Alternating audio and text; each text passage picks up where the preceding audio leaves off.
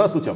Сегодня в гостях у интернет-бухгалтерии «Мое дело» э, Артем Овечкин, основатель целого ряда бизнесов, среди которых э, два стриптиз-клуба Virgins и Бурлеск, а также еще ряд вещей, которые Артем создавал. Вот, Артем, спасибо, что пришел. Спасибо за приглашение. А какие еще, кроме э, известных вот схем стриптиз-клубов? Да, помимо стриптиз-клубов у меня на самом деле достаточно такая обширная деятельность. У меня есть э, две школы йоги, э, сервис развития когнитивных способностей Викиум, когнитивных способностей мозга. Есть типография, два рекламных агентства. Рекламное агентство именно в сфере диджитала, то есть это интернет-маркетинг. Угу. Это, собственно, и были мои первые компании, которые позволили мне заработать тот капитал, который дальше начал уже как-то Понятно. работать. Но ведь все бизнесмены э, учат нас тому, что нужно концентрироваться на, на чем-то.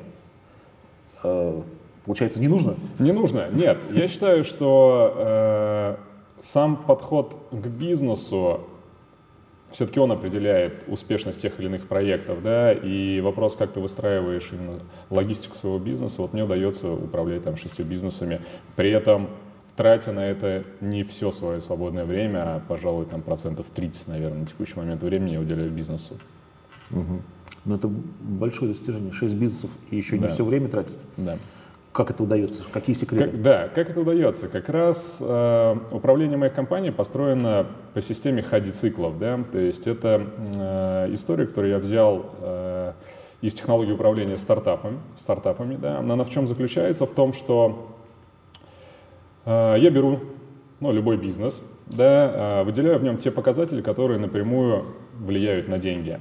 Но если это, например, там, клуб, то на мои деньги влияет количество гостей, которые приходят, количество возвратившихся гостей, средние чеки, количество приватов, э, там количество проданных дополнительных каких-то развлекательных услуг внутри клуба, да, то есть есть очень четкие показатели внутри моего бизнеса, да, и управление хади-циклами заключается в том, что я беру, что такое вообще хади? Хади — это H-гипотеза, A — action — действие, э, Соответственно, D — это сбор данных, данные, и а — это интерпретация, да, то есть э, это сбор и некоторые выводы на основании тех данных, которые мы получили. Да. И вот я беру, например, какой-то показатель своего бизнеса, пусть это будет там, возврат гостей в клуб, да, и э, выдумываю те гипотезы, которые могут на это повлиять. Ну, например, там, сделаем какую-то программу лояльности или сделаем какие-то специальные акции или флеера раздадим или еще что-то придумаем. Да? Эти гипотезы, соответственно, в течение одной, максимум двух недель внедряются. Да, собираются данные, потому что у меня абсолютно все бизнесы считаются, то есть очень много аналитики собирается, да. Соответственно, если эта гипотеза работает, мы ее оставляем и масштабируем. И, в принципе, а, все мои бизнесы построены так, то есть происходит некий traction встреча, то есть на эту traction встречу я приглашаю всех э, людей, которые задействованы так или иначе в построении, выработке, внедрении, сбора, анализа этих гипотез. Да? И вот примерно за 2-3 часа мы планируем итерацию на неделю вперед, и следующая моя встреча проходит ровно через неделю. До этого момента я не касаюсь бизнеса вообще, да, то есть у меня прям есть ежедневник, записан задачи по каждому проекту, приезжаю через неделю, проверяю, и так Но в российском бизнесе, насколько я общался с предпринимателями, так не бывает, потому что звонят люди, говорят, у нас там СЭС пришла, у нас, не знаю, бандиты приехали. Да э, как всегда, всегда какие-то проблемы, да, которые всегда владелец должен участвовать. Как удается их избежать? Я не участвую, потому что в, э, в каждом проекте у меня есть генеральный директор, либо свой управляющий, да, угу. и у них есть очень четкое понимание того, в каких вопросах ну, стоит задействовать меня, да, и уровень решения моих задач, это я еще давно э, выбрал себе такую дисциплину принятия решения. То есть если э, решение не ведет к увеличению прибыли там, на энное количество процентов, миллионов, сотен тысяч рублей в зависимости от проекта, люди мне просто не звонят. То есть решают локально да, какие-то угу. проблемы. То есть они предупреждены, что это делать не надо. Да, да. То есть э, и все решения, которые я принимаю, да, они должны... М- ну, то есть я, грубо говоря, вот есть точка А, это то, где сейчас мы находимся. Будь это бизнес в целом, показатель, объем продаж, там все что угодно, да. Вот точка Б — это то, куда мы должны прийти, да. И все мои решения, которые я принимаю, они должны быть растянутые в плане объемности принятия решения до точки Б. Ну, то есть, например, если со мной согласуют макет визиток, я в этом не участвую, потому что к точке Б это не имеет вообще никакого отношения, да. Но если со мной согласуют какой-то хади-цикл, гипотезу, которая касатель, касается там, а, регламента проведения переговоров, причем не просто это скрипт продаж, да, это нечто больше mm-hmm. интересное, буду, тоже могу рассказать. Я придумал, как выстроить переговоры так, чтобы они практически в 100% случаев заканчивались успехом, то я в этом принимаю участие, потому что это решение напрямую приближает меня к точке Б. Вот. И все мое управление построено именно такими итерациями. Да? То есть есть traction встречи, куда все приглашаются, есть показатели, которые влияют на бизнес, есть гипотезы, которые вырабатываю либо я сам, либо моя команда, есть внедрение этих гипотез, анализ данных, интерпретация, сбор этих данных и понимание, туда мы идем или не туда. Да? И здесь очень важный момент в том, что э, как раз эти гипотезы запускаются... Вот в чем ошибка у меня до этого момента была? В том, что мы, например, придумали какую-то идею, да, и начинаем ее внедрять, и на это внедрение, разработку может уйти там целый месяц, да. То есть сейчас мы действуем совершенно по-другому, мы запускаем гипотезы в формате MVP, да, то есть это минимальная версия продукта, ну, минимальная версия гипотезы можно назвать, да. То есть, ну, не то, что она собрана прям на коленках, но итерация очень быстрая, то есть э, делаем минимальную версию, если она показывает, что э, данные изменились, улучшились, да, мы ее масштабируем и, соответственно, внедряем уже на остальные цели, звенья, звенья цепи, которые участвуют в этом процессе. А вот эта методика переговоров? Методика переговоров, да, это вообще отдельная история. Я просто буквально вчера завершил э, сбор анализ данных как раз по этой методике, да. А в чем она заключается? Я очень долго, ну, так, как иначе, так или иначе, все бизнесы, которые есть, там везде идет с, э, контакт с клиентами, да, и все бизнес-книги пишут там, полюбите клиента, любите клиента, тогда все будет удачно, ваши любимые клиенты, все, все об этом. И я вот сидел и понял, что на протяжении там, шести лет ну, я нес эту философию, типа, любите клиента, да, а вот потом сел задумался, как, еще съездил в Индию, в Индию, да, и задумался, как вот человек может, ну, если он не просветленный, любить непонятного какого-то эфемерного клиента и в этом еще быть искренним, да. Я понял, что эта история вообще у нас не работает. И стал задумываться над технологией, которая позволила бы делать коммуникацию между людьми успешной, будь это отдел продаж, отдел сопровождения, там какие-то B2B продажи, B2C продажи, сервис обслуживания. Ну, то есть я начал думать, как это может работать. И придумал очень простую действенную технологию. А, она заключается в трех этапах. Значит, этап один – это человек, который ну, скажем, идет на переговоры, например, менеджер по продажам, да, перед переговорами должен просто разогнать свое физическое и психическое тело. Но любыми способами. Это может быть там 10 раз поприседать, это можно 10 раз подтянуться, быстро пройтись, покричать, посвистеть. Ну, то есть он должен дать ток какой-то, ну, энергии внутри себя, да, то есть просто, чтобы появилось, чтобы он не засыпал, просто появилась бодрость, да. А вторым этапом, второй этап э, этой технологии заключается в том, что нужно создать некую модуляцию. Модуляция — это настройка на переговоры, да, это не мной придумала, это буквально делать в течение 10 секунд. Человек просто закрывает глаза и вспоминает какой-то слайд, какую-то картинку успешных переговоров, чтобы просто войти в это состояние. То есть вспоминать то, когда у него это получилось успешно. Да? Если таких примеров нет, значит фантазирует, что это было. Да? Это позволяет нашему мозгу, так как я все-таки сейчас достаточно плотно занимаюсь изучением мозга, да? мозг не понимает, это вымысел либо не вымысел. Да? Мозг настраивается на э, коммуникацию. Да? После этого делается метафизическая штука. Она заключается в том, что человек представляет, что границы его тела расширились до таких масштабов, что тот, с кем он ведет коммуникацию, попадает ну, как бы в его поле. Да, здесь уже идет ну, такой метафизический аспект, да, его нельзя померить, как-то там исследовать, да, но я почему-то верю, что он есть. Вот. И после того, как человек разогнался, после того, как он вспомнил какую-то ситуацию, которая его настроила да, эмоционально на нужный лад, после того, как он ментально, скажем так, пустил другого человека в свое поле, да, происходит третья вещь, это то состояние, из которого должно вести, должны вестись переговоры, и либо продажа, да, это состояние очень просто, оно называется интерес. Человека нельзя любить, но к любому человеку можно отнестись с интересом, да, можно его рассматривать с интересом, да, можно вникать в его отчеты, документы, там, представленные данные, можно проявить интерес к бизнесу его.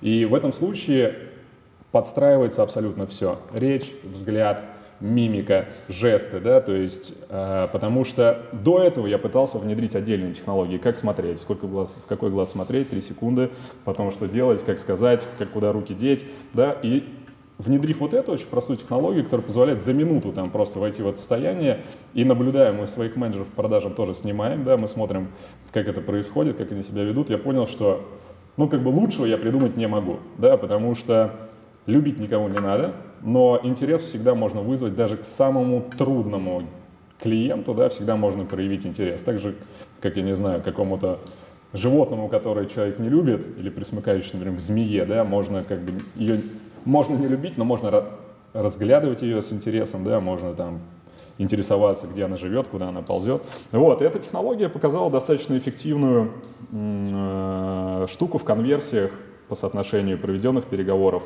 и сделок, которые начали получаться после того, как я внедрил. Это вот последняя штука, которую я разработал и внедрил. Интересно. А, а как вообще такие несочетаемые, на мой взгляд, э, сферы э, соединиться в одном человеке? Это вот йога, э, интернет-маркетинг и, так сказать, стриптиз. То есть здесь какая-то духовная сфера, да. здесь такая онлайновая, а здесь такой жесткий офлайн, скажем. Как это соединилось?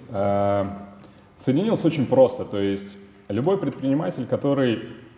Я, я начинал с, со сферы услуг. То есть, да? а, нет, я, может быть, э, это духовное, а это телесное, да? Я, здесь все очень просто. Те, кто начинает сферу услуг, так. например, мой первый бизнес был это вообще продвижение сайтов, да? Угу. И вот мы их успешно продвигаем, год проходит, два, три, четыре, пять лет проходят, и потом психика человек так устроена, ну, по крайней мере, моя, мне захотелось, чтобы было нечто, что-то, что можно потрогать.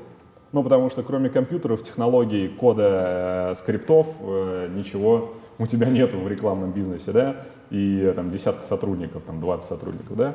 Поэтому захотелось просто иметь что-то, ну, уже такое материальное, то, что имеет свое там здание, какую-то там фундамент, ну то есть чтобы что-то было помимо там компьютеров, да, и начали искать э, сферу, которая была бы всем интересна, да, и э, мои партнеры нынешние, у меня их два в клубах, мы сидели, и у нас подобралась такая команда, что был я, человек, который очень сильно рубит в маркетинге, был мой партнер, который очень сильно рубит в управлении людьми, он прям фанат, он может с людьми разговаривать, не знаю, десятки часов, он может сотрудников прокачивать, он прям ловит от этого кайф, да.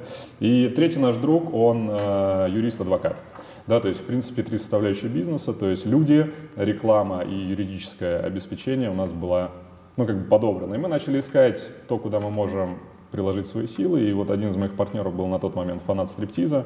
Мы пришли в клуб конкурирующий, в Москве он был один. А, один не в плане конкурентов, а один в плане конкурентов будущих клубов наших, потому что все остальные клубы работали в формате борделя. Да? То есть мы сразу взяли идеологию а, экологичного стриптиза, если можно так сказать, да, то есть это именно кабаре, шоу, танцы, движуха, веселуха, алкоголь, рестораны, кальяны, да, то есть все, ничего больше в нашем клубе не получает никто, ни самые близкие друзья, ни сам, если Дима к нам приедет с Вовой, ну, то есть у нас с этим как бы очень жестко, да. вот, и такой клуб был один, и мы пришли, посмотрели, и я оценил его маркетинговую составляющую, управленец оценил управленческий состав, навыки того, как это там все хаотично вообще работает, ну как это работает, да.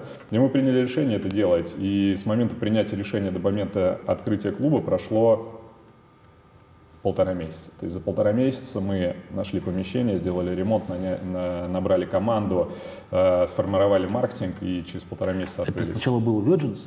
Бурлеск. А, сначала был Бурлеск. Первый, да, а. первым клубом был Бурлеск. Просто я помню, на месте Virgins был какой-то другой раньше клуб. Вот. Да, да, был раньше клуб, он разорился, Бурлеск. соответственно, мы туда вошли. Да, потом был стал Virgins. Да. И я, э, я там далеко, недалеко живу, я ни разу mm-hmm. не заходил, э, но я ходил мимо. И я подумал, Вот какие засранцы у Ричарда Брэнсона взяли логотип? Да, да, это было до нас, к сожалению ага. или к счастью. Но более того, мы когда начали это заниматься, у нас есть с партнерами очень, э, ну, как бы принцип, то есть угу. запускаться очень быстро, да, поэтому мы когда купили э, этот клуб, который там был, да, мы начали очень быстро там делать какой-то ремонт, что-то менять, э, выкидывать, что-то обновлять, да, а, и чтобы не терять время на маркетинг, мы оставили все полностью, что было. То есть ту же вывеску Virgins, которая была тогда, сейчас она новая, да. И прошло буквально там 3 или 4 месяца с момента, как мы запустились, мы получили иск от Ричарда Брэнсона на 10 миллионов долларов. То есть он подал на нас суд.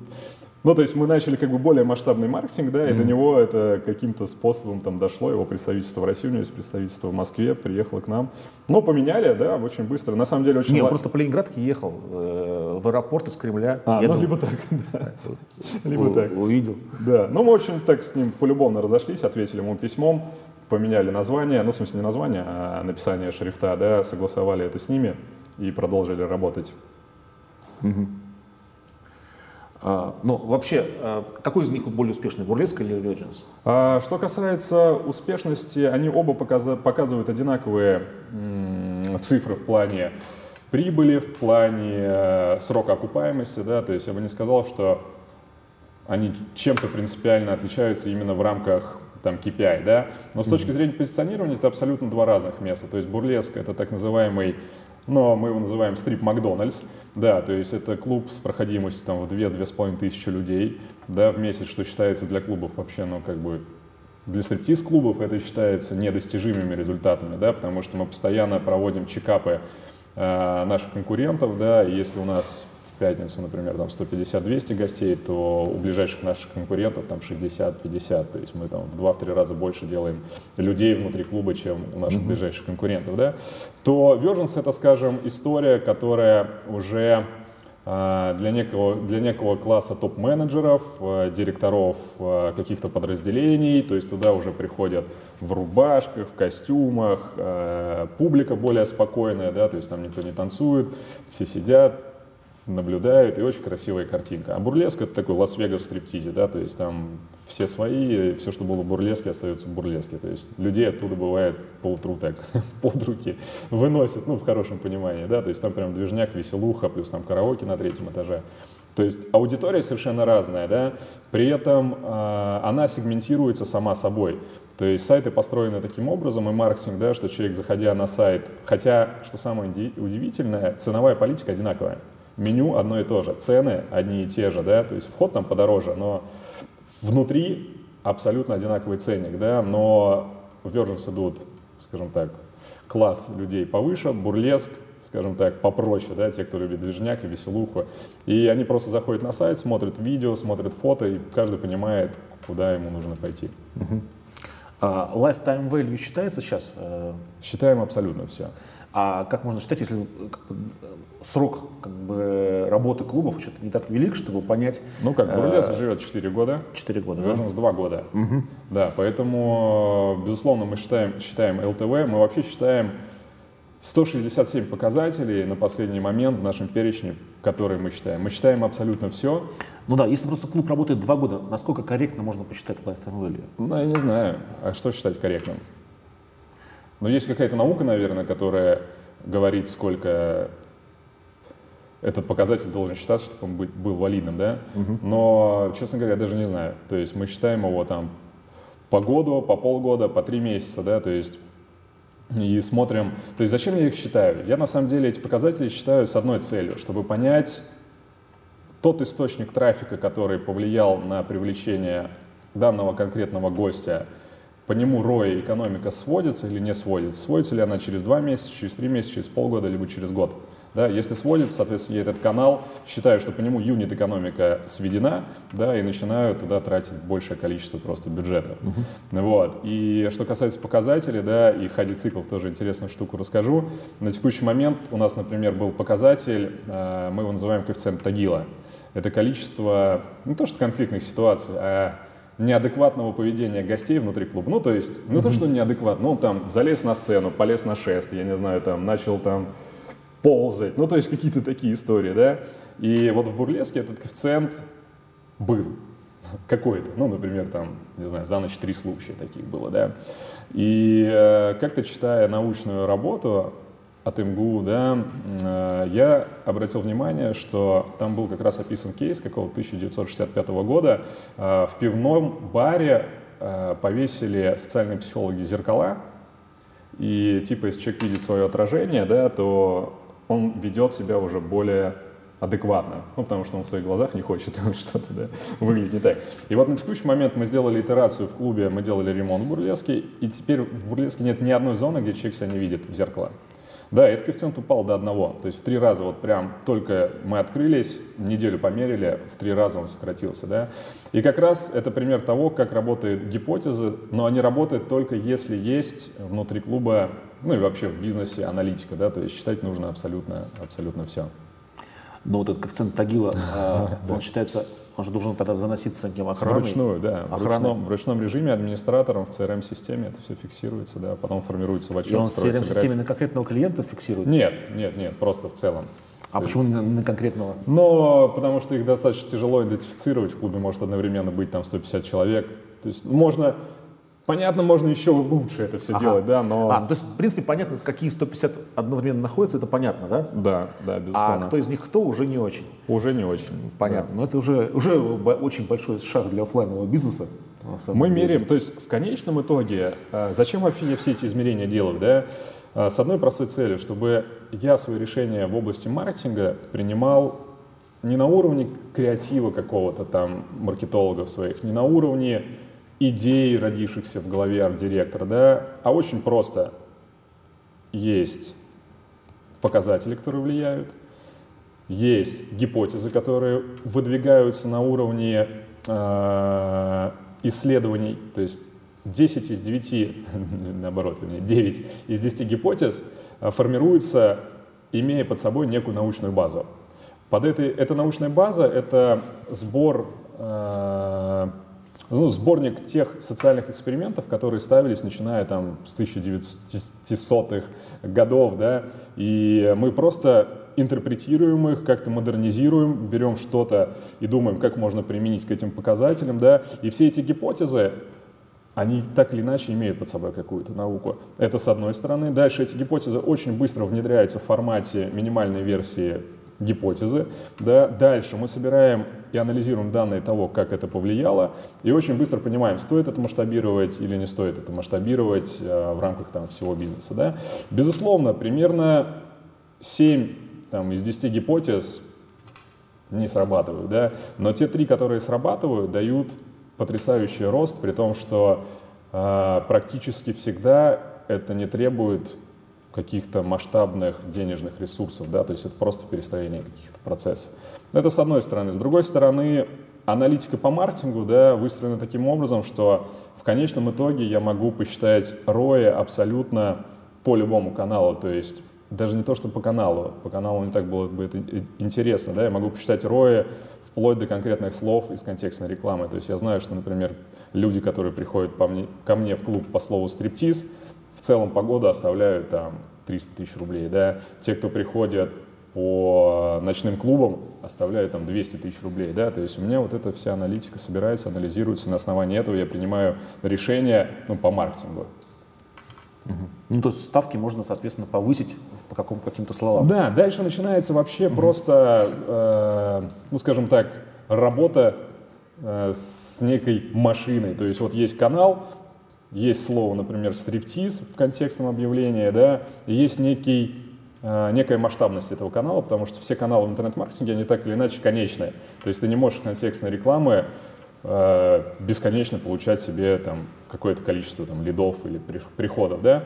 И получается так, что э, масштабировать канал можно тоже до определенного уровня. Его можно масштабировать до того уровня, пока пришедший к тебе на данную услугу, товар, либо это приход в клуб, остается в рамках рентабельности, да, потому что чем больше людей в интернет-маркетинге нужно получить, тем они становятся дороже. Вот. Но благодаря тому, что у нас считается аналитика, я знаю, что предельная максимальная допустимая стоимость человека, который открывает ко мне в клуб дверь, 7,5 тысяч рублей на привлечение мы тратим. Да, если больше, по году он уже нам не очень интересен. То есть можно понимать, что когда-то он там нам догонит, если мы будем очень хорошо работать, да, но вот больше 7, чем 7,5 тысяч рублей сейчас я не могу тратить на привлечение одного гостя к нам в клуб, да, то есть ну, теоретически получается, что если я вам дам сейчас 7,5 тысяч рублей и скажу, придите просто потратьте ко мне в клуб, это то же самое, что человек, который пришел, пришел ко мне там по запросу ночные клубы, да. Но это маркетинг. И, да. То есть есть, э, есть случаи, когда действительно 7,5 тысяч тратится на каких-то клиентов, да? На, вот это средняя стоимость привлечения. А это сейчас уже до такого дошло, да? Да. Довольно-таки много. И это выгодно. 7,5 тысяч. Да. Это потому что на текущий момент это а, меньше, чем средний чек а, гостя даже за первый приход. Поэтому у нас еще теоретически есть э, куда двигаться в плане а, стоимости привлечения клиентов, но тогда у нас начнет рентабельность бизнеса теряться. И нам пока удается, мне пока удается находить те каналы привлечения, которые обеспечивают такую стоимость. При том, что а, на эту стоимость влияет не только там канал, который мы используем для привлечения, да, но и бэк-офис, который обслуживает эти mm-hmm. лиды, да, потому что ну, мы единственный на текущий момент стриптиз-клуб, который есть отдел продаж, то есть у которого есть э, 6 менеджеров по продажам, ну, условно по продажам, да, которые по собранным лидам делают прозвоны и замыкают людей на то, чтобы они пришли, получили свои привилегии. И вот благодаря тому, что эти менеджеры скриптуются, разговаривают определенным путем, да, нам удается еще повысить конверсию в приходы из тех людей, которые оставили так иначе, выразили желание там через промокод к нам попасть. А каков вообще процент людей, в принципе, готовых к посещению таких заведений в, среди вот, ну, взрослого населения? Не знаю. Потому что Я... мне кажется, что этот процент уже сам по себе не так велик, да? Он не так велик, аудитория, вот особенно э, аудитория без бордельных клубов, да, достаточно узкая, но она расширяется, да, то есть у нас на текущий момент примерно 30% вообще ходит пар. То есть, э, ну, мужчина с девушкой, с женами, с любовницами, там, мы в подробности не вникаем, не знаю, но приходят парами. И вот сейчас мы отрабатываем очень интересную гипотезу. Мы сделали э, лендинг и посадочную страницу для девушек, которая посыл основной такой. Хочешь, чтобы ты вышла замуж за этого мужчину, приведи его в стриптиз-клуб, хочешь, чтобы он подарил тебе кольцо Тифани, побалуй его стриптизом. И, и то есть из-за того, что мы перебрали уже огромное количество мужской аудитории в интернете, да, мы сделали вообще сейчас поворот в другую. То есть, а давайте попробуем женщин привлекать. Ну, то есть, сделать женщина, женщин продавцом наших услуг для своих мужчин, да, то есть там специальные оферы, специальное описание того, что у нас в клубе происходит, что здесь ничего такого нет. Приходите, это лучше, чем сходить в ресторан, подарите своему мужчину там поход в стриптиз-клуб. Посмотрим. Вот сейчас буквально на днях запустим туда тестовую рекламную кампанию с Woman.ru. Посмотрим, как это отработает. Гипотеза интересная, но пока вообще непонятно, что с ней будет. Угу. Интересно, я еще читал где-то, что 50% текучка э, сотрудниц, которые работают. Это вообще отдельная история. Почему? Э, это же много очень. Это же колоссальный труд искать, да, вот это все. Да, и... да, да, да. Есть разные уровни э, сотрудников э, внутри клуба, да, то есть mm-hmm. это управленческий персонал, это административный персонал, там бухгалтера, э, калькуляторы, то есть те, кто обеспечивает жизнедеятельность клуба, да. Э, и это, соответственно, танцовщица. Это основной пласт, с которыми огромная проблема во всех клубах была. Мы ее решили. Но только мы ее решили, в остальных клубах она осталась. Как мы ее решали? Почему? В чем проблема? Во-первых, это огромная текучка. Потому что э, за месяц в других клубах может обновиться 100% состава. То есть вы сегодня пришли, через месяц пришли, никого нет, кого вы знали. Да? Либо остается там 5-10% тех, кто очень много зарабатывает, они как бы остаются там держаться. Да? С чем это связано? Разные причины есть. Внутренние психологические причины самих танцовщиц, надоело работать, э, надоели мужики, хочу вообще что-то другое, потому что некоторые приходят просто попробовать себя, да.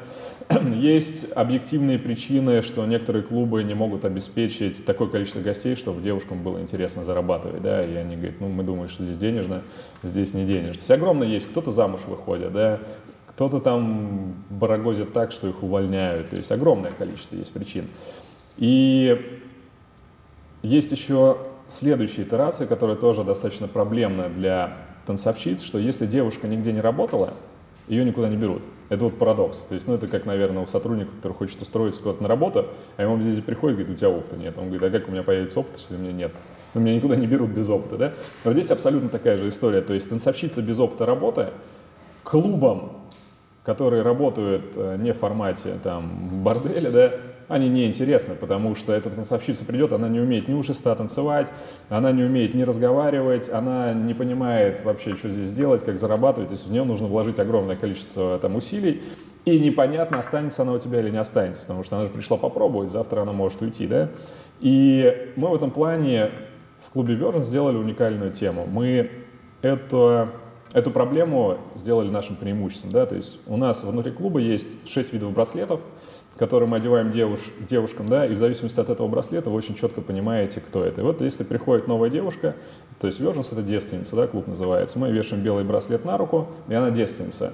И вы очень четко, как наш гость, знаете, что э, с этой девушкой, ну, что она там один день в клубе, она не умеет ни танцевать, ни разговаривать, да, она может смущаться, стесняться, то есть от нее не нужно ждать там вау какого-то там эффекта для себя, да, Пожалуйста, хочешь вау-эффект, смотри у кого там черный браслет, это черный бриллиант называется, это те, кто проработал такое количество времени, что уже знают настолько все, что нужно мужчине, что там с ними даже разговаривать надо. Есть синие браслеты, это опытные танцовщицы, есть консьержи, да. То есть мы всю ту аудиторию девушек, которые все пинали, да, мы их к себе забрали, и более того, есть целый пласт гостей, мужчин, которым нравится, ну, типа, ну, условно, девственницы стриптиза, да, это с одной стороны, то есть это маркетинг, который позволил нам их привлекать. Да, то есть, а также у нас есть посадочные страницы, есть рекламные кампании в регионы, есть специально разработанные программы переезд, когда девушка через сайт может нам отправить фотографию, мы одобрим, платим ей за билет, она приезжает. То есть просто у нас это все технологично. Если в других клубах это ну, на коленках какой-то занимается этим человек, да, то есть у нас это колл-центр, угу. это сбор А как лидов. распределяются э, источники девушек по регионам, откуда вот они приезжают? Из... Не смотрел такую статистику, не буду врать, нет у меня статистики, но примерно 20% Москва, 80% приезжают, да, а, при том, что э, наша любимая Украина не доминирует в этом, потому что есть административные сложности в плане разрешения на работу и очень большие штрафы, там до 900 тысяч рублей за одного мигранта, работающего в клубе. Я не попадаю туда, поэтому... Они, они все легально работают? Все, все, кто у нас работает, все работают абсолютно легально. В штате? В штате, с контрактами, да. То есть с трудовой книжкой? Не с трудовой, по контрактам. А, по контрактам. Да. На самом деле войска... Да, просто потом э, следующий работодатель не будет уверен э, в, в типе вашего клуба, поэтому да. запись трудовой книжки, наверное, излишне. Но, но, сейчас я вернусь чуть назад, ага. мы договорим интересную историю, потом расскажу про трудовые книжки.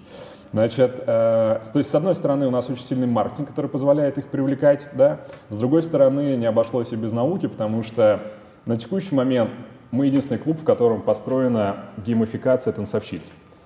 Ну, то есть... Все, господа, все передовые технологии а, маркетинга сегодня, сегодня у нас в программе. Все внедрены в стриптиз-индустрии, да. Геймификация в стриптиз-клубе, это, наверное, первый раз в мире, да? Так я вам расскажу, что такое геймификация, да? Откуда, ну, то есть геймификация — это игрофикация, то есть это, э, это технология, которая позволяет онлайн-сервисом зарабатывать с пользователем. Да? Там есть целая наука, разорванные циклы, как человека в этот цикл внедрить, на какой момент ему дать награду, как, когда вознаградить, как его замкнуть там на другой цикл. То есть основная суть вообще геймификации в области там, онлайн-проектов заключается в следующем, чтобы как только, ну, например, вы проходили какой-то уровень, да, не давать вам закрыть этот уровень до конца, дать вам задание на следующий уровень, дать вознаграждение за прошлый уровень, и психика человека так устроена, что э, тот пресловутый гештальт, который в голове открывается, да, наша псих, психика хочет закрыть. Так мы устроены. То есть, э, если нам дается что-то конечное, нам это неинтересно. Да? Если нам этот цикл открывают, и когда мы доходим до конца, открывают новый цикл, да, мы будем стремиться всеми усилиями закрыть, прийти в баланс. Ну как это в фильм, мультфильме с дудочкой там. Да, да, да, да, да, да, да. Вот. И что касается танцовщиц, с ними тоже очень интересная история. То есть девушка, пришедшая, получившая белый браслет, в первый день у нас получает задание. Задание очень простое. Нужно шесть раз к разным гостям подойти и сказать просто «привет». Посмотреть в глаза и сказать «привет». И уйти. Все. Твое задание на, на ночь. Ты можешь нервничать, смущаться там. Ну вот у тебя есть такое задание. Ты это задание прошла, тебе дается определенная валюта, валюта удовольствия называется, на которую ты потом можешь купить себе разные плюшки по Ну, определенному... NFC-чип-то есть, наверное, в браслете? Нет, А, кстати, можно уже по, по Можно. Вот метки щас- намешать. Да, да, да. Вот сейчас я как раз изучаю систему с этими чипами, с идентификацией, чтобы можно Потом было вообще... карта передвижения по клубу Да. э, утром. Да, вот сейчас, кстати, Apple сделал такое устройство, продается, которое позволяет отследить, как айфоны перемещаются внутри помещения. Но мы еще не тестировали, но есть у меня в задачах эта штука. Ну вот, и получается, что каждой танцовщице каждый день, если она новая, дается задание. Выполняет это задание, она получает некую валюту. Эту валюту она может тратить потом на походы в спа-центры, косметологам, на массажи. Э, И при этом у нее есть очень четкое понимание, что как только она выполнит 10 заданий белого браслета, она перейдет на красный браслет. Выполнит 10 заданий красного браслета, перейдет на синий браслет. Да? То есть таким образом, внедрив вот эту геймификацию, мы очень сильно уменьшили э, текучку кадров. Ну, прям снизили ее там в разы сейчас, да. И это показывает эффективность. И тоже очень интересная э, история, кратко прям за минуту расскажу. Э, был в Бутане, э, путешествовал, и у нас была группа 10 человек. Все очень директора, ну, типа бизнесмены все. Вот, собрались, поехали в Бутан, мы взяли с собой мастера медитации, инструктора йоги, бизнес-тренера, коуча, там всех-всех-всех знали. И вот мы, значит, э, 10 нет, мы побольше, мы 20 дней там пробыли, 20 дней в палатках, путешествовали, трекинг, отличное место. И вот мы уже сидим в аэропорту, и среди нас был один Андрей, который, ну, постоянно как-то был так немножко отстраненно. То есть мы все общались, он там книжку читает, что там по лесу гуляет, ну, как- как-то он в своих темах. Ну, и так как все люди взрослые, никто никого не трогает. И вот мы сидим в Бутане, значит, там очень сложный аэропорт, самый, наверное, или входит в тройку самых сложных аэропортов. И, значит, там боковые ветра, и самолет задержит. И вот мы сидим на травке, и Андрей рядом со мной за столом так сидит, и мы кушаем какую-то лапшу там. Я говорю, Андрей, а ты чем занимаешься вообще, расскажи мне. Он говорит, а я типа из Киева, у меня в Киеве, говорит, бизнес такой. Я говорю, а что делаешь? Он такой, ну я там и дома строю. Я говорю, а с людей сколько работает? Он говорит, а у меня 15 тысяч человек работает. Я говорю, слышь, ну ты прикалываешься, нет?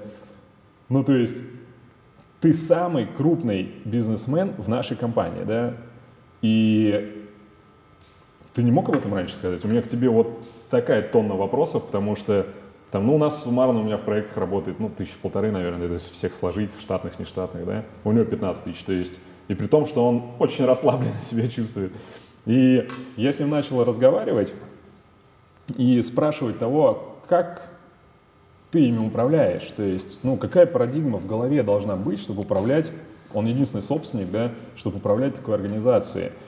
И это очень сильно пересекается с геймификацией, потому что что он сделал? Он, значит, достал на своем компьютере и открыл файл, но я таких вещей не видел. Значит, это э, дерево, представляете, дерево такое, значит, с кучей вот таких э, веток.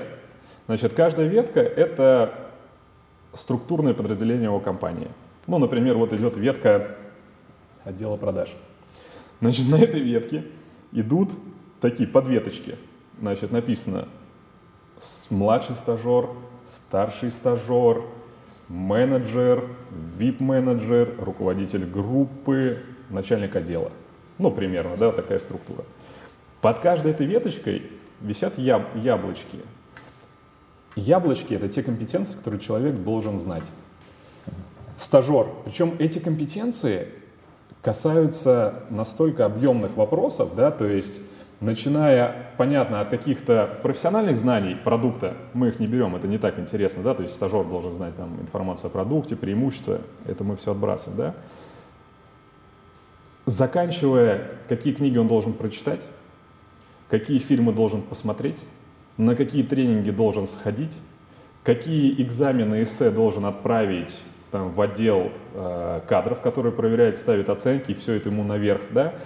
И удивительно здесь другая история, что весь его бизнес-процесс заключается в том, что он на входе в это дерево собирает поток, и дальше людей начинает двигать по этим веткам.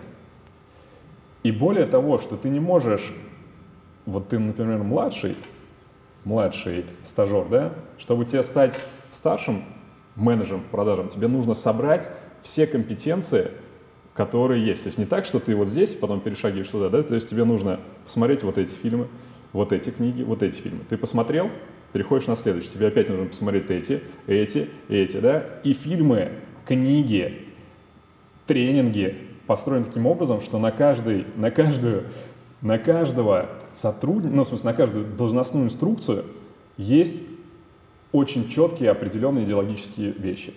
Если это не руководящий состав, до определенного уровня, например, до старшего менеджера, то тебе в голову кидаются очень правильные вещи. Э, фильмы ты смотришь такие, где тебе отдали приказ, ты должен четко сделать, не сделаешь, умрешь. Да? Книги ты читаешь такие, где э, описываются того, как эффективно работает команда, если есть некий лидер, но лидер явно не ты, а ты просто как винтик должен успешно это все делать. Да? Следующая итерационная э, прослойка там, управленцев, да, им уже вкладывается в голову того, что, ребят, вы создаете процессы, то есть вы управляете процессами. Болтики — это уже болтики. Как бы сегодня он, завтра не он. Как бы с ними дружить не надо. Да? То есть Следующий итерационный управленческий уровень, там идет управление на уровне смыслов жизни этих людей, потому что там сидят руководители, которые, ну, все уже в жизни есть, и надо как-то управлять, да, вот они смотрят филь- фильмы про смыслы жизни, про какие-то глубокие там поиски себя, да, и это уникальная штука, то есть, и получается, что он говорит, я сижу, и вот ко мне приходит, например, человек и говорит, я хочу стать директором по продажам. Он говорит, я каждый день молюсь за тебя, чтобы ты это сделал. Ну, пожалуйста, пройди это, это, это, это, это и вот это. И я тебя сделаю прям завтра. Да?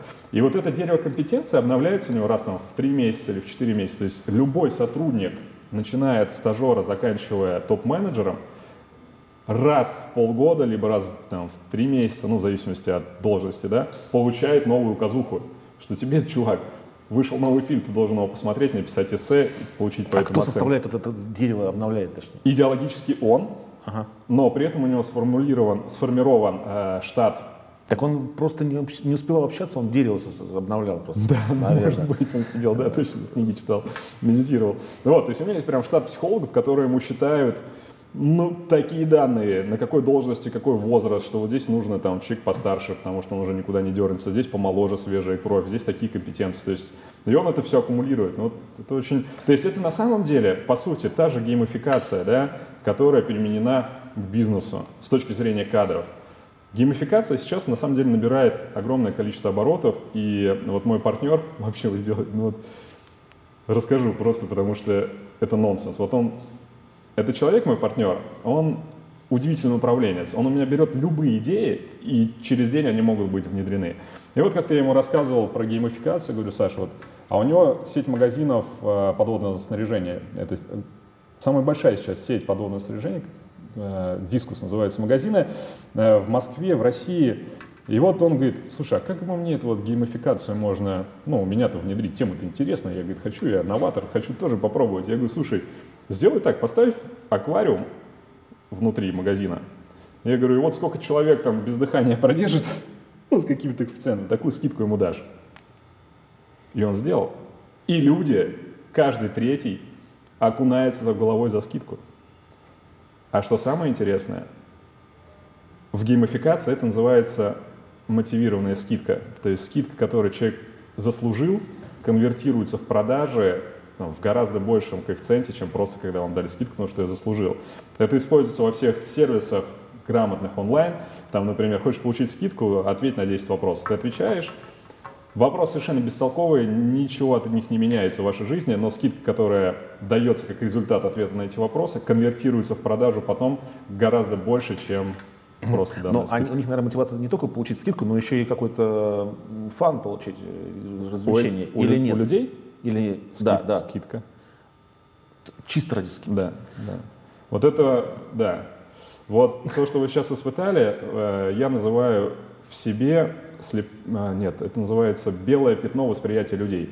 То есть то, когда ты думаешь, что ну я бы никогда в жизни этого не сделал, как вообще это может работать, и это вообще какой-то взрыв мозга, зачем это люди делают, mm-hmm. да?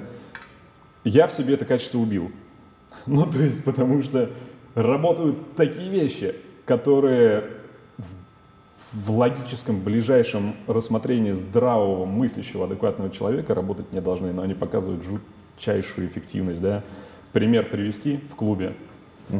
Надеюсь, не все наши гости нас посмотрят, но просто сам пример. А, кальяны. Курица абсолютно одинаковая. Табак одинаково. Чашка одинаковая. Отличаются только по форме. Отличаются очень просто. Маленький стоит дешево. Самый большой стоит дорого. Что происходит? Вы садитесь за стол, к вам подходят и рассказывают идеологию кальянов. Что вот у кого на столе стоит большой кальян, тот крутой тип, потому что ну, все знают, все девушки, вот здесь все 70 человек будут знать, что он крутой тип. Но курицы, они одинаковые. Что это, что, что за 1000 рублей, что за 7 тысяч рублей абсолютно одинаково, да? И люди покупают большие кальяны, да? Просто, ну, для того, чтобы, я называю это дрочка. Ну, такой термин, вырежьте, запикаете, если нельзя, да? Но потому что в этом построен весь наш клуб, построен на таких технологиях, да, то есть э, удивительный эксперимент тоже провели недавно и внедрили штуку. У нас есть такая услуга, называется «Освободить девушку от э, движухи внутри клуба». То есть если вам... То есть по-другому, немножко с другого конца начну, чтобы было понятно.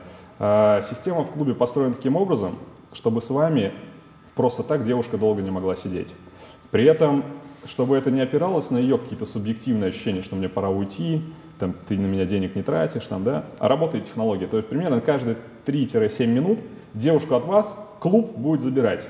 То ей нужно на сцену, то переодеться, переодеться, то какое-то там выступление. То есть постоянно от вас ее дергают. То есть вы вроде она как бы вот коммуникация пошла, она раз и уходит.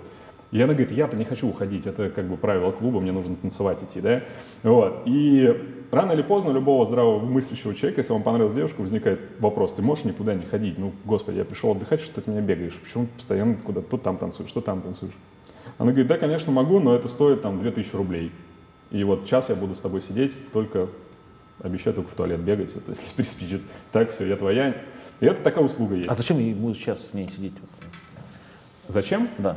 Ну, понравилось вот ему девушка. А он с ней разговаривает? Он с ней разговаривает, он с ней общается, да. он ее угощает. Ну, там же целая, целая любовь происходит в плане эмоциональной, да? И вот он с ней разговаривает, он не хочет, чтобы она от него уходила, потому что она сейчас уйдет, сядет к другому гостю, может не вернуться, он сидит, ревнует, переживает. Это же целый там Санта-Барбара. Вот. И есть услуга, можно там за энное количество денег, там за 2000 рублей освободить себе девушку, и она будет сидеть только с тобой, только с твоим столом, да? И хорошо, было до этого. Как бы кто-то освобождал, кто-то не освобождал. Что мы сделали? Вот если вы придете, освободите девушку, вам на стол поставят вазу. В этой вазе будет стоять цветочек. И никто ничего вам не объясняет. То есть просто вот вы освободите девушку, вам поставили цветок. Ну, вы как здравомыслящий человек спросите, а типа, а что это принесли, мне цветок какой-то. Девочка говорит, что это означает, ну, сколько цветков у вас на столе, столько девушек вы освободили. И он начинает смотреть по сторонам и понимать, что, черт, а у него-то пять стоит. Давайте ко мне еще кого-нибудь, да? То есть банальное внедрение вот этих индикаторов успешности, ну так называемого, да, позволило людям ну, перейти на этап соревнования, соревнования. То есть они заходят, смотрят, у него большой кальян, у него там четыре цветка, а я сижу с каким-то маленьким кальяном. А средний IQ, IQ вот снитель измерялся у вас? А, хочу я это сделать, но хороший. Мне кажется, что это будет невысокий очень такой показатель. А вот это следующая штука, э, которая вызывается слепым восприятием маркетинга. Да? Существует на текущий момент, за это даже получили Нобелевскую премию, да? угу. то, что 90% решений принимается автопилотом, 10% пилотом. То есть мы додумываем, да, красный свет загорелся, вы останавливаетесь. Можно ли сказать, что от этого IQ низкое или высокое? Нет, это просто есть, да. То же самое, ну, жалко, здесь нет слайдов, я вам показал, как даже зная, что вами манипулируют, ну, манипулируют по-доброму, то есть вы понимаете, да, что, ну, в принципе, все понятно, чем мне этим мериться, да, даже зная это, есть слайд, могу прислать, вы посмотрите, эффект восприятия называется, да, когда вы четко видите, что два квадрата Э, абсолютно одинаковым цветом, но от эффекта обрамления, если этот положить в серый, это в черный, да, цвета отличаются. Вы их знаете, но разницу не можете отличить, да. Поэтому на самом деле здесь все построено на автопилоте, да, а, то есть психике так удобно. Любой человек содержит в себе эго. Да, у меня там 800 часов психоанализа. Просто как я как сам проходил психоанализ, да, я абсолютно четко понимаю, что у людей в голове происходит. И наше эго устроено так, что это именно оно задает вопросы больше, лучше, по-другому. То есть стремление нашего эго получать больше, если нельзя больше, то по-другому, если нельзя по-другому, то просто лучше хотя бы хоть в чем-то, да, это то, что ну, формирует нас. То есть, поэтому все эти штуки работают, они все добрые. То есть там нет никаких э, разводов, в которые вот ты пришел и не понял, как ты оказался без денег. Нет. Каждый человек, который к нам в клуб приходит, мы его прозваниваем потом, да, и просим, задаем один короткий вопрос. Оцените нас по 10 баллам. Средняя оценка 9,8 баллов. Ну вот от этой статистики, то есть люди с радостью расстаются с деньгами, да, они получают от этого огромное количество удовольствия, да. То, что так построено это по-научному, но позволяет держать рентабельность бизнеса. Ну, это же еще момент такой, что люди с радостью расстаются с деньгами, которые им легко достались. в Москве слой людей, которым э, деньги пришли как бы и ушли, он да. достаточно высок. Потому что я думаю, что если приехать в, в другой российский город, угу. где люди получают там, среднюю российскую зарплату в 30 тысяч рублей, ну, безусловно, а, конечно. А, то они не будут освобождать девушек за цветок. Безусловно. Но здесь зависит еще от той аудитории, на которую мы делаем воздействие. Да? И, в принципе, у нас средний чек сопоставим с походом там, в хороший ресторан. Это 7-8 тысяч рублей, за которые можно полноценно там, отдохнуть в клубе. Я думаю, сейчас на, нас посмотрят ребята из... Э, Бурлеска. Ребята из, э. Из, э, нет, из других городов и скажут, блин, ну же москвичи зажрались. Пора уже революцию совершать, наверное. Можете вырезать. Народное ополчение собирать уже пора на Москву. Что, люди ходят, отдыхают, да. Э, сейчас нет персонажей, которые... Вот мы успели их зацепить чуть-чуть вот, бурлеском, да, то есть на тот момент были такие персонажи, которые заходили просто с охраной, вот с инкассаторским мешком денег, угу. да, и когда он садился за стол и говорит, значит так, Сколько у вас стоит заказывать там песню? Там 3000 рублей, значит, до утра будет играть то, что я хочу. Вот вам. Были, мы застали таких там 5-10 случаев, может быть, да, но сейчас все приходят, все считают свои деньги, все понимают, за что кто хочет платить. А, приходят топ-менеджеры, у которых не хватает времени на знакомство, да, то есть они настолько как бы там много работают, настолько в запаре, да, что им прийти и пообщаться с девушкой, там, они готовы за это платить, да. Более того, я вам скажу, хочу сказать, что есть очень Интересный психологический факт, что многие предприниматели, которые совершили, например, какую-то сделку, им не с кем поделиться успехом. Есть исследование, которое показывает, что э, после того, как предприниматели либо люди получили некий, ну, некую положительную эмоцию, некий успех, да, им психологически поделиться практически не с кем. Потому что если это, например, успех в бизнесе и у человека нет партнера, он приходит и делится успехом к жене, с женой, да, то женщины у нас так устроены, что они не то, что искренне радуются там за успех своего мужа, да, они думают там, ага, понятно, где я могу что-то там купить, попросить. Если он начинает делиться это с своими какими-то партнерами, коллегами, да, они могут начать завидовать ему. И у нас есть прям специальная технология и специальный скрипт построен для работы с такой аудиторией. Мы их называем поймал счастье.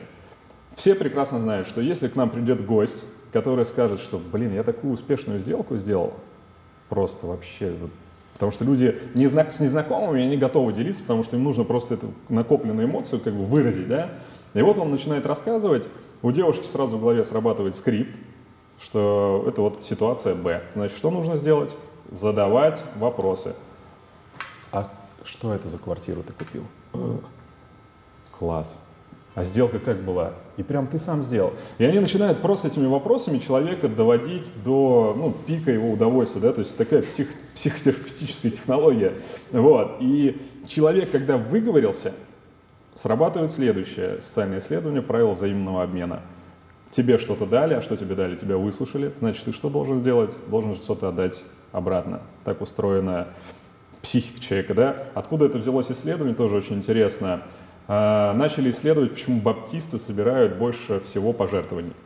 И э, когда все проанализировали, Цветоч, цветочки дарили. Цветочек дарили, да, получали обратно. Вот здесь то же самое, да, причем угу. сумма пожертвований была гораздо больше, чем стоимость э, цветка, да. Проводилось еще огромное количество исследований, и было померено, что э, сумма, ну, объективная сумма, которая возвращается, всегда больше, чем то, что ты отдаешь, да. Вот, соответственно, как он может отблагодарить девушку? Либо оставить ей чаевые, либо сходить на иное количество приватов с ней, либо там ее освободить от работы. Ну, то есть, вот так это работает. И как это назвать? Ну, плохо это или хорошо, да? В моей жизни я называю это философия сказки. В плане того, что все, кто взаимодействует с моими бизнесами, должны жить долго и счастливо.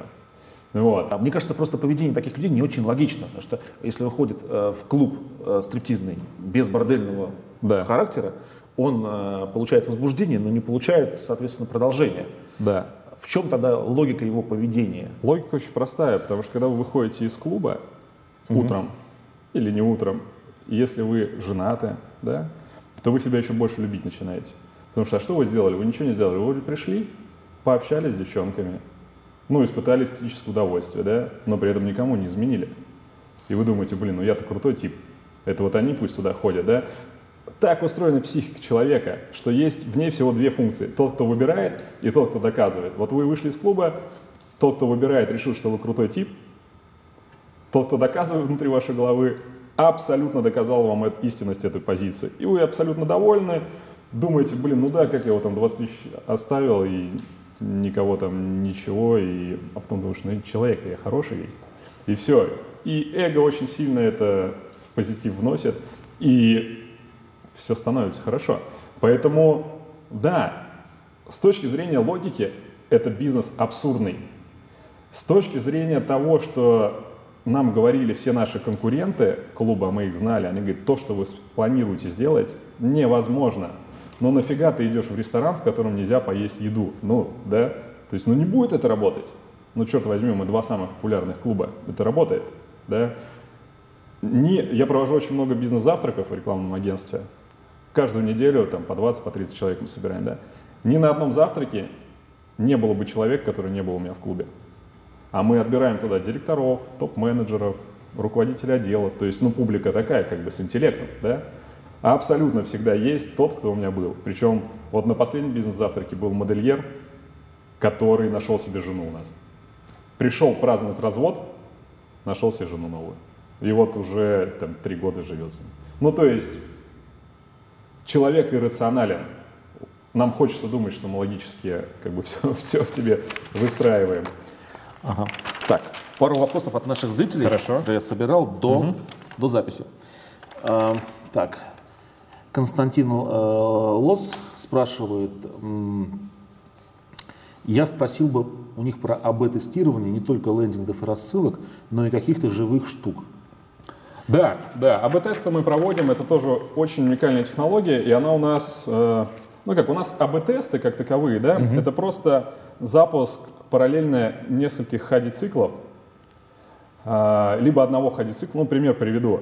Э, у нас официанты м, получают зарплату, ну, какую-то минимальную ставку, все остальное это чаевые, да. Вот, соответственно, встал вопрос того, как повлиять на то, сколько человек оставляет чаевых. Я не беру сейчас вопрос сервисного характера, типа там хорошо обслуживать, это даже не обсуждается, понятно, да, я беру нейропсихологические вещи. И вот мы начали тестировать в счет класть одну жвачку, две жвачки, три жвачки, либо внедрить скрипт э, официанту, сейчас расскажу какой. Ну, вот, значит, одна жвачка дала прирост на 3%, две жвачки на 9%, три жвачки ничего не изменилось. А если официант клал одну, уходил, потом возвращался, так на вас смотрел, говорил, гости-то вы хорошие. Там я просто давал конфетку, да, чаевые возрастали на 15%. То есть, по сути, ну, как бы это АБ-тест, да, то есть мы протестировали какое количество. Другое дело, что из-за того, что у нас 70% э, там постоянных гостей, ну, вот эту последнюю историю, типа, гость это вы хороший, да? но мы ее не можем внедрить, потому что каждый раз вы будете получать эту штуку, она перестанет работать, да, но, по крайней мере, мы четко знаем, что одна меньше, одна жвачка дает меньше чаевых, две дает больше, три не меняет ничего, да, вот мы взяли как бы эту технологию, то есть АБ тестируем мы постоянно все аспекты нашего бизнеса, начиная от лендингов, то есть предложения, да, заканчивая каких-то штук, мулек а, внутри клуба, да. Последние штуку, которую мы тоже внедрили и тестировали, у нас стал вопрос на том, как научить правильно официантов допродавать. Ну, то есть вы покупаете кофе, вам там чизкейк предлагают, да.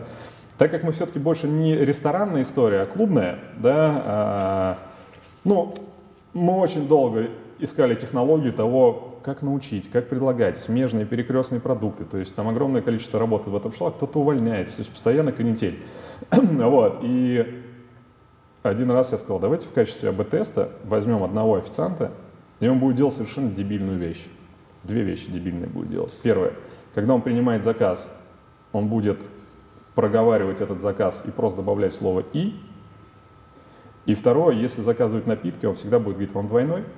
Две вещи надо запомнить. То есть ты приходишь, садишься, говоришь, я, например, хочу чай. Он говорит, угу. Значит, чай и... Ты говоришь, ну и конфеты. Угу. Значит, чай, конфеты и... Вот такая тупая, абсолютно тупейшая технология, да, которую научить можно любого, да. С одной стороны. С другой стороны, когда заказываются алкогольные напитки, вы говорите, можно мне рома? Хорошо, вам двойной? Ну, не хочешь пить двойной, да, откажись от двойного, да, то есть тебе не навязывают. Но это позволило среднюю сумму заказа на этого официанта там, в разы поднять. Похоже, на мне тоже тестируют э, один скрипт. Я прихожу, говорю всегда, мне, пожалуйста, кофе, мне все спрашивают с молоком. С молоком, да, да продают. Вот. Для меня это удивительно, потому что ну, я не, не пью с молоком. Никогда. Ага. Мне невозможно продать молоко. Ну, понятно, если человек здесь... А почему цена с молоком же одинаковая?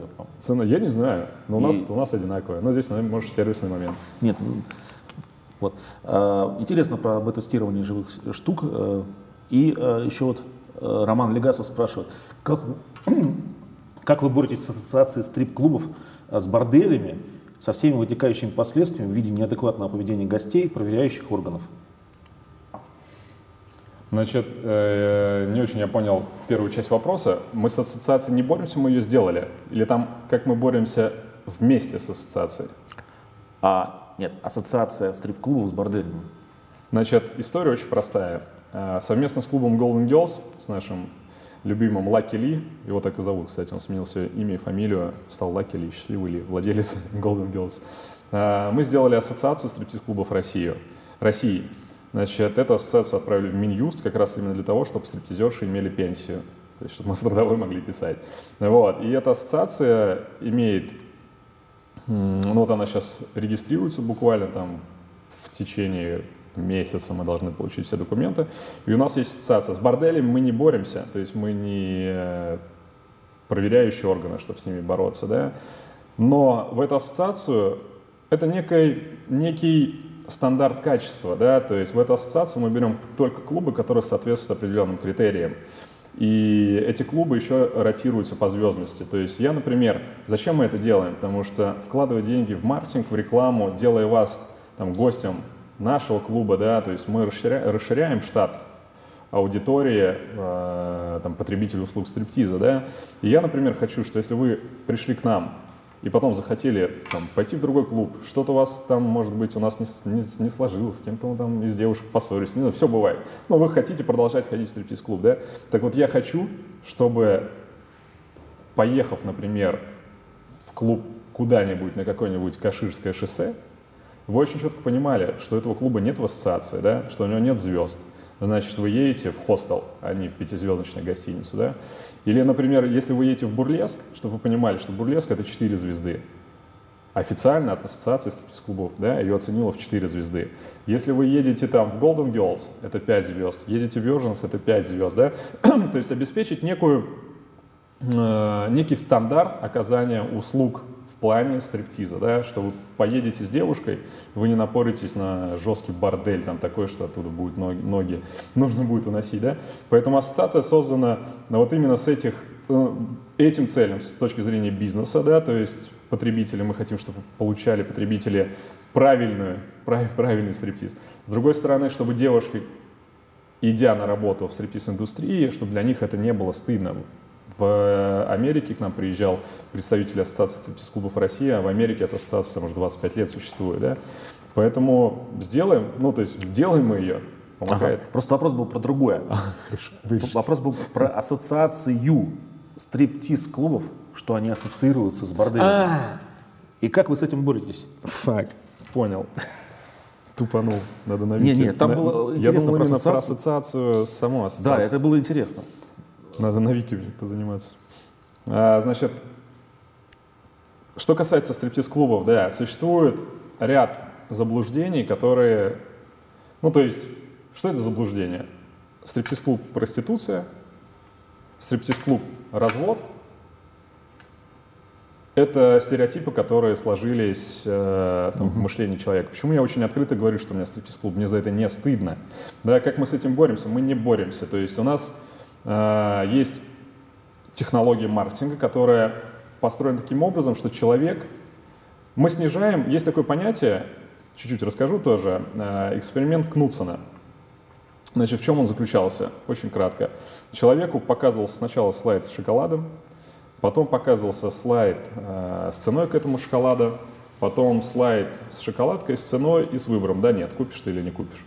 В этот момент делалось МРТ головного мозга, да, ФМРТ, функциональным терап- магнитно-резонансной терапии, да, то есть мерили, какие функции мозга, какие области мозга подсвечиваются, да, и все стало очень очевидно, за это он тоже получил Нобелевскую премию. За что именно? Очень четко он доказал, что если вы видите шоколад, активируется зона удовольствия. Видите цену, активируется зона боли. Переходим к выбору, да, нет. Вот какая область сильнее светилась, все банально, и вы покупаете. Если удовольствие у вас субъективно светилось больше, да, то вы покупаете. Если больше боли, зона боли светилась, то вы не покупаете. То есть одно вычитается из другого, да, если отрицательный баланс, не покупаете, положительный, покупаете. Вот так работает наш мозг. И весь наш маркетинг устроен на то, чтобы уменьшить количество боли в стриптиз-клубе. Как это устроено? Но первый шаг — это как раз лидогенерация. То есть, попадя с какого-то рекламного источника ко мне на сайт, на сайт клуба, да, вы увидите офер, то есть некое предложение. Предложение очень простое. За 2000 рублей протестирую наш клуб. Они в АБ-тесте есть за 2000 рублей, есть вообще бесплатно. То есть что значит протестирую наш клуб? Это значит, что ты платишь 2000 рублей при входе, получаешь бесплатный вход, виски, чивос, 18-летний, приватный танец. Если тебе все нравится, мы тебе даем карту постоянного гостя, которая тебе дает бесплатный вход.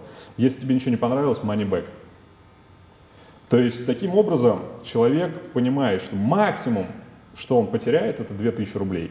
Ну, потому что money back такой как бы сомнительный, да, ты не поймешь, там, как будешь доказывать, у тебя может какой-то вопрос возникнуть.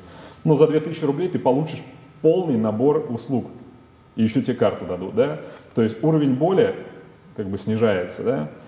С другой стороны, э, система маркетинга настроена таким образом, что у нас э, эффективно ведется ретаргетинг, да. И если вы, например, покинули сайт с, из раздела цены, из раздела цены, то я вас буду ретаргетингом, ретаргетингом догонять э, объявлениями типа «Сколько денег надо брать с собой в стриптиз-клуб?» И вы попадете на очень простой, очевидный лендинг, где будет по-русски написано, что вечер, стандартный вечер будет стоить 4950 рублей. Вечер класса люкс будет стоить 7950 рублей. Что в это войдет, что вы получите, почему это лучше ресторанов, почему нет развода у нас в клубе, какие преимущества, девушки не, собирают чаевые по залу, девушки не зарабатывают с напитков, кушают только если вы хотите угостить, и вообще их угощать не надо, у них бесплатное питание. Ну, то есть мы полностью даем просто знаний. Таким образом, уменьшая вот как раз тот уровень боли, который мешает людям принять решение прийти в клуб.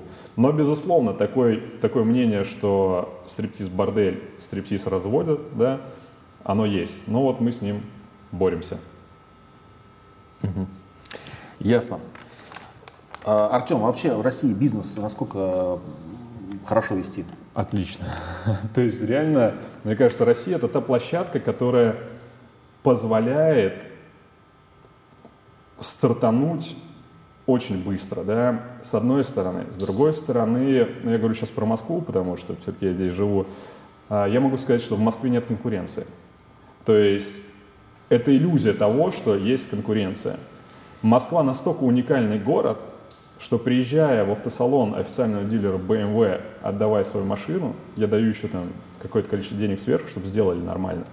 Но потому что я такое количество раз уезжал из этих автоцентров не на своих колесах, или там не со своими ковриками, там, или еще что-то, да. То есть Москва настолько уникальный город в плане конкуренции, что здесь ты просто хочешь, чтобы тебя обслужили нормально. Ни сверх, никакие, вот с Игорем я в контрах по этому поводу, что всякие вау-эффекты, чтобы тебя удивить. Ничего не надо удивлять. Просто сделайте мне мою услугу. Нормально. Просто не облажайтесь, приедьте вовремя, позвоните вовремя, доставьте продукт, позвоните, узнайте, все ли в порядке, да.